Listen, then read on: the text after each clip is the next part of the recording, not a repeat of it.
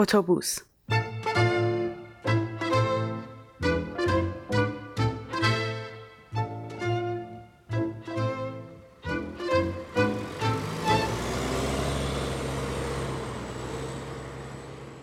موعد مصاحبه رسیده بود. خوشحال بودم. بالاخره تونسته بودم که یه وقتی از برنامه هفتگیمو بذارم برای کار داوطلبانه. بعد از اومدم به آمریکا هیچ وقت انقدر جدی دنبالش نبودم. اتوبوس رسید به خیابون 23 دقیقا همون جایی که می‌خواستم پیاده بشم. تقاطع 23 و میسون خیابونا جدید بود. به نظر میمد برای جای پارک ماشین حتما باید پول بدیم. با خودم گفتم چه خوب که ماشین نداری. نه لازم به پول بدی نه دنبال جای پارک بگردی. کلینیک توی منطقه خوبی از شهره. متاسفانه ولی من یه حسی که دارم و می‌دونم خیلی بده اینه که جاهای جدید که میرم یه طوری میترسم. انگار همش حس می‌کنم که می‌خوام گم شم. البته اونجا خیابون جالبی بود. پر از مغازه های کوچیک کوچیک سالات فروشی آرایشگاه نقلی قاب عکس فروشی نمایشگاه نقاشی. آخه می‌دونی خیلی وقته که از راه رفتن توی جاهای شلوغ خوشم نمیاد.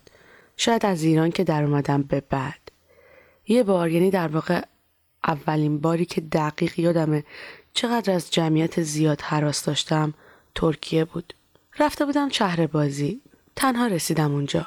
قرار بود من برسم دوستامو پیدا کنم و بعد با همدیگه بریم از این وسیله های مختلف سوارشیم اولین روز افتتاحش بود از تابستون سال قبل. میون اون همه سر و صدا با موبایلی که آنتن نمی‌داد چشمم میچرخید که چهره آشنا رو بین اون همه آدم پیدا کنم. ترسیده بودم انگار. حس خوبی نبود. صدای جیغ بچه ها از این ور به اون ور میدویدن و میخندیدن. دوروبر پر از چراغای ریز ریز رنگی ثابت و متحرک. زمین رو نگاه می‌کردی یه عالم بچه. دست فروش های کنار زمین های چمن. بالا رو که نگاه می‌کردی سرسره های چراغدار. وسیله های بازی که پر بود از آدما آدمایی که جیغ می‌زدن از هیجان. صدای خنده آدما کنار دوستاشون. صدای ترکی حرف زدن کسایی که اون موقع زیاد نمیفهمیدم چی میگن. اون شب غریب افتادم. نه برای مدت زیاد ولی انگار هنوز اون چند دقیقه منو از هر چی جای جدید و شلوغ فراری میده. دوستامو که پیدا کردم بهشون گفتم که چقدر حس می‌کردم مثل پینوکیو شدم. وقتی سوار اون اتوبوسه شد و توی اون جمعیت پر از شور و هیجان احساس کرد گم شده و رفت توی دهن نهنگ. همونطور که گفتم اونجا خیابون جالبی بود. ایستگاه اتوبوس تا خود کلینیک خیلی نزدیک بودن و رفت و آمد ساده تر می‌شد. هنوز وقت داشتم. رفتم کافه روبروی کلینیک و یه قهوه سفارش دادم. اینطور می‌شد کمی از استرسم رو کم کنم.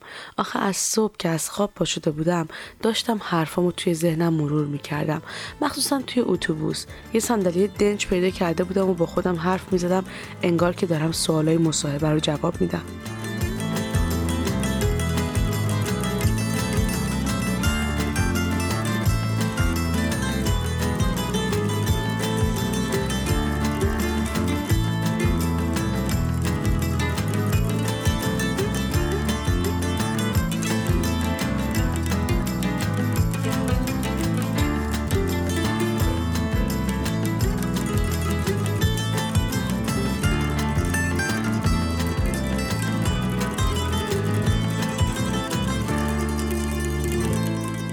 بالاخره وقتش شد و رفتم توی کلینیک. مصاحبه کننده یه آقایی بود که خودش رو مدیر بخش کار داوطلبان معرفی کرد. چهرش چقدر منو یاد عموم انداخت. همین اصلا باعث شد که وقتی اون خودش رو معرفی می‌کرد من با گفتن این جمله توی دلم که فکر کن داری با عمو حرف می‌زنی ترس و لرز و گذاشتم کنار رو خیلی جدی به قصد قبول شدن توی مصاحبه شروع کردم به معرفی خودم و جواب دادن به سوالایی که اون می‌پرسید. سوالای جالبی می‌پرسید. برای اولین بار بود که توی یک کلینیک مشغول به کار می‌شدم.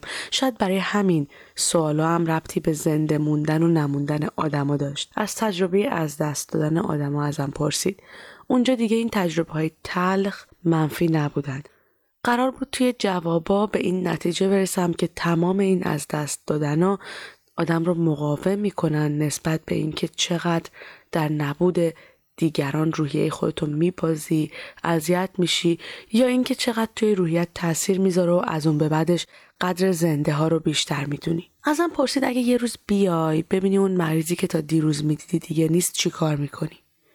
اگه بدونی فوت شده تصور از دست دادن آدمی که بهش عادت کردی می‌تونه خیلی سخت باشه. بهش گفتم ناراحت میشم بهش گفتم حتما یواشکی میرم گریه می‌کنم ولی خب این کلینیک هنوز یه سری مراجعه کننده زنده هم داره دیگه. اگه بخوام خیلی به از دست رفته و فکر کنم حالم بد میشه و روحیم از دست میرم بنابراین غمگین شدن چیزی رو درست نمی‌کنه. ازم سالهای دیگه پرسید. گفت دوستات تو رو با چه ویژگی های خوبی خطاب می‌کنن؟ سه تا کلمه برای معرفی شخصیتت بگو. اینجور سوالا. مصاحبه طول کشید. نزدیک نیم ساعت تا چهل و پنج دقیقه. سوالا رو پرسید و همه رو جواب دادم. آخرشم بهم گفت قبول شدم و فکر می‌کنه که من آمادگی کار کردن توی اون کلینیک رو دارم. با دوستم نیلوفر قرار گذاشته بودم که اگه توی مصاحبه قبول شدم برگردم خونش رو با هم بستنی بخوریم و این قبولیمو جشن بگیریم. رسیدم خونه نیلوفر بعد از نزدیک به یک ساعت و نیم اتوبوس سواری. این یکی از سختی های ماشین نداشتنه. انقدر توی ترافیک این اتوبوس ترمز می‌کنه و هر خیابونی وای میسه و مسافر می‌زنه و پیاده می‌کنه که آدم خورد و خمیر میشه. خیلی خسته بودم انگار کوه کنده بودم. قرار بود با هم فیلمم ببینیم موقع بستنی خوردن. قبلش به بهانه یه چرت کوچیک رفتم تو اتاقش و دیگه در نیومدم. هی صدا زد هی صدا زد. از دور پرسیدم ببینم نیلوفر اگه بیام موقع فیلم دیدن خوابم ببره ناراحت میشی؟ گفت نه بیا یکم هم از امروز برام تعریف کن. واقعا خسته بودم انقدر که نمی‌تونستم دل بکنم از اونجا. دل تیه سبز زاره گلای آبی داره. صبح از برگ گلاش شبنم توی چشات یه رده رنگین کمونی داره. یه پل به یه بهشت آسمونی داره. لالا شب پره شب تا صبح می‌خونه. دلم پیش تو چشممو بستم و یه آهنگ آروم از موبایلم پخش می‌شد. تازه کلم گرم شده بود. از فکر کلینیک در نمی اومدم فکر می‌کردم. فکر به آدمای تازه‌ای که قراره بشناسم. از خوشحالیشون خوشحال بشم و برای چند ساعت در هفته شریک حرفای قصه دارشون بشم. ازشون یاد بگیرم و اگه کاری از دستم برمیاد براشون انجام بدم.